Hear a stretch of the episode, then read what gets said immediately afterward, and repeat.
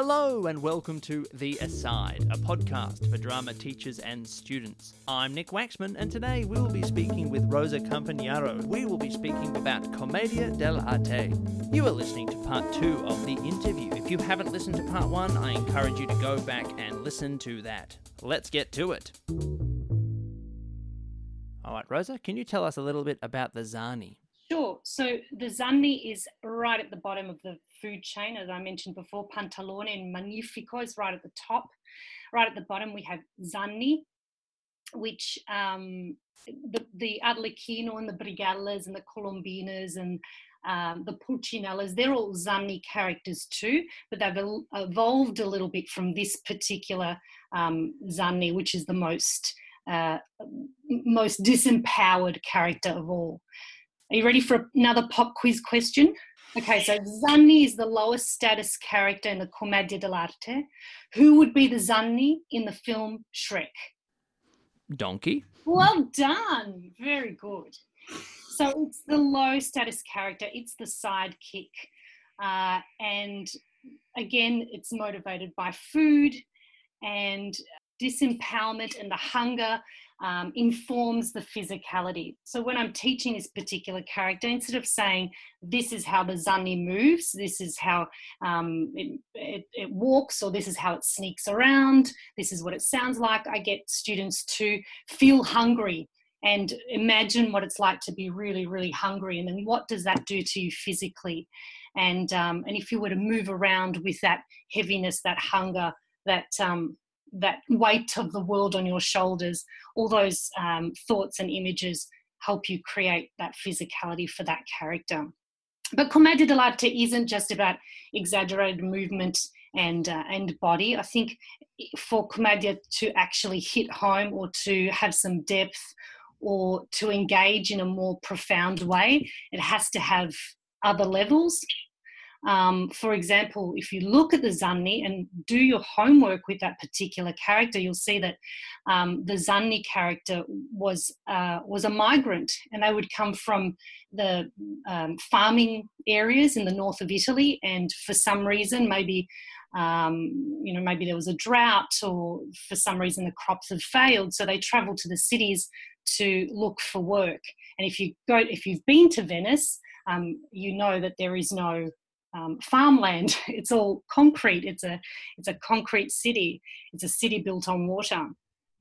So these characters didn't have these people didn't couldn't find work, so they had to latch on to uh, a wealthy person and become their servant. So this is why we have this dynamic between master and servant.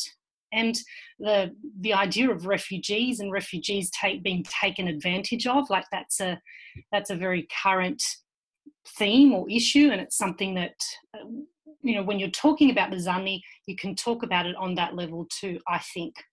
Can you tell us a little bit about the myths of Commedia, and do you have any advice for teachers who want to take Commedia on? I think uh, stay away from YouTube. um, the, so when you Google and you see how it's done, then suddenly there's an anxiety about I if I can't do it like that actor's doing it, then I'm not doing it properly.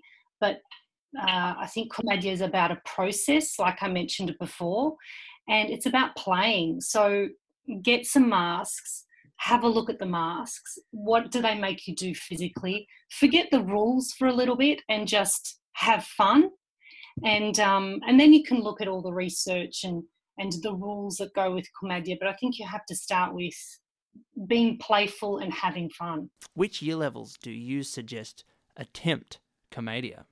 I've worked with kids from prep right through to VCE, and obviously actors and and and teachers and adults. Um, and I, I'm, I find that you can pitch it at all different levels. So you could do the, the same exercises in different ways. Um, and it's not specific to any particular year level. Obviously, if you're looking at VCE theatre studies, then you go into a bit more depth. Or if you're looking at drama, you might look at the devising aspect. Or if you're looking at solo performance, then you look at um, the archetypes and how they can actually help uh, build a solo character or how, how you can transition between characters. So I think Commedia is relevant for any year level, and there's so much that you can play with from improvisation to masks to Lazzi um, that uh, it's never ending. There's material there for, for unit upon unit of work. Can you tell us about the Lazzi? Sure. So Lazzi is more than one, and Lazzo is one, uh, and they're you know used interchangeably, I guess. And a Lazzo, there's a few theories about where it comes from. There's a theory that it comes from the Italian word lazzarone, which means scoundrel, or, or someone that's cheeky. And, and so that, that would make sense because Lazzis are playful generally. Uh, the other theory is that it comes from uh, the word laccio, which means it's like a shoelace. So it means to tie something up, un laccio, uh, which also makes sense because the Lazzis sometimes tie the action together. So we don't know, and it doesn't matter too much. So examples of Lazzi um, could be acrobatic, you know, tumbling and cartwheeling and falling over. There's comic violence, uh, you know, fake slapping and kicking up the bum, that kind of stuff. It's always lots of fun. Food, I mentioned it before, the, the Zannis, the Arlecchinos, they're always motivated by food. So there's lots of Lazzis around um, food and eating too much or not eating enough or eating the wrong things or eating anything because you're so hungry. Um, other fun ones are malapropisms. Il dottore is always saying, try to sound smart. So he says, he says big words that he may not even know what they mean, or he'll mix them up with other words. Um, for example, I don't know if you're familiar with the uh, Gloria character in Modern Family. Her second language is English, so she mix, mixes up um, phrases in English, and she's having a fight with Jay, and she wants to say to him, "Don't you give me an ultimatum," and instead she says, "Don't you give me an ultimatum." So um, those kind of wordplay Lazzis, uh, those kind of wordplay games are also uh. I think you play place them to um, enhance the action. Uh, and I was kind of thinking about this yesterday because we've been rehearsing one of our shows and we're rehearsing some new actors and you want the actor to find the Lazzo themselves. It's very hard to say mm, this is a choreographed Lazzo or this is how you do it because then the actor gets fixated on trying to get it right. So I always try and get them to play first and then find it, even though we're swapping actors often and everyone has to know the show in the same way, you have to have the actor find the Lazzo in their own way. That you need to allow for the play to find a Lazzo to begin with. Um, that's why Lutz, Lazzis that are written into scripts are kind of difficult to do unless it's written in a way that allows the actor to play and then find the game themselves. For example, two years ago in our show, The Servant of Two Masters, there's a big um, there's a big dinner scene where two of the masters, the two masters are coming in to eat dinner at the same time, and Arlecchino is trying to keep them away from each other. So this was probably one of the biggest Lazzis we had to tackle, and we were like, okay, we have to break it up into games. So the first game is that he they can't see each other, so he keeps pushing one master out and then pulling the other one in. So that's the first game. The second game is that they sit down and they can't see each other. So he uses the menus to keep them away from it, so they, you know, to block their vision.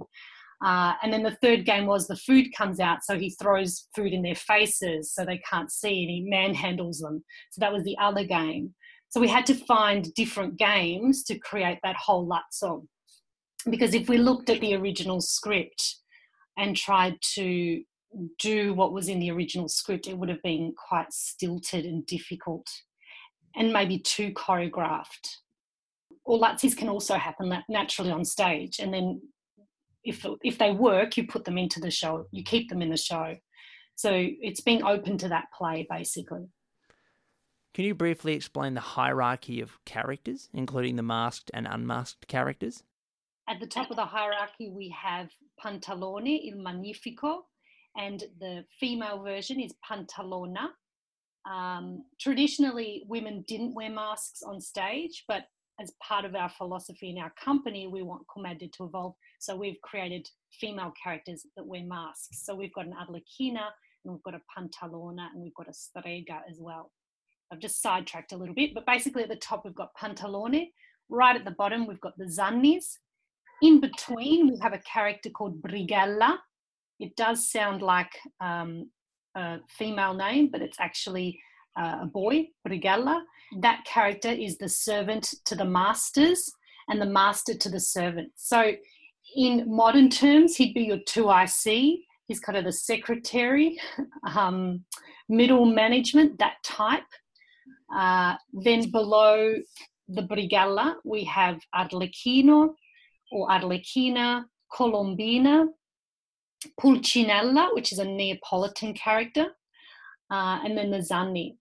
And then above the Brigella, we have Capitano, Il Dottore Pantalone, and then the lovers, which are usually the young children of either Dottore or Pantalone. And there's some dilemma, some big problem with them not wanting to marry each other or wanting to marry each other and not being allowed to marry each other. So that's usually the story that follows those characters. You've taught Commedia with your students. What have you discovered, or what's what's it been like teaching teaching Commedia from your perspective?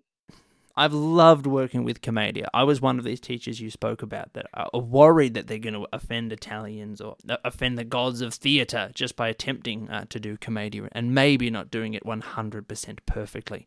And I think it is a tremendous theatre style to help any age students understand the physicality of a character, relationships between characters, and understanding status. In five minutes, students can brainstorm so many different ideas and characters that they can bring to life. It has been a tremendous tool, and I'm so happy I tried Commedia because it's worked every single time. Thank you, Rosa Campagnaro, for joining us today. My pleasure, my pleasure. Can I do a little plug for the business? Can I ask people to like us on the Facha book? make us some Twitter, and on Instagram, which is Make a Scene One. So get on the socials and like us a lot. Thank you for joining us today on The Aside. You too. Thanks, Nick. That's all from us at The Aside. We have a range of episodes in the bank, so feel free to go through those and find one that grabs your attention.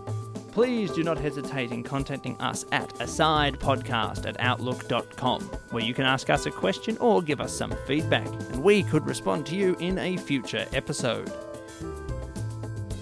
Thank you to Eltham College for letting us record here, and of course to Aaron Searle for providing the music. And thank you for listening.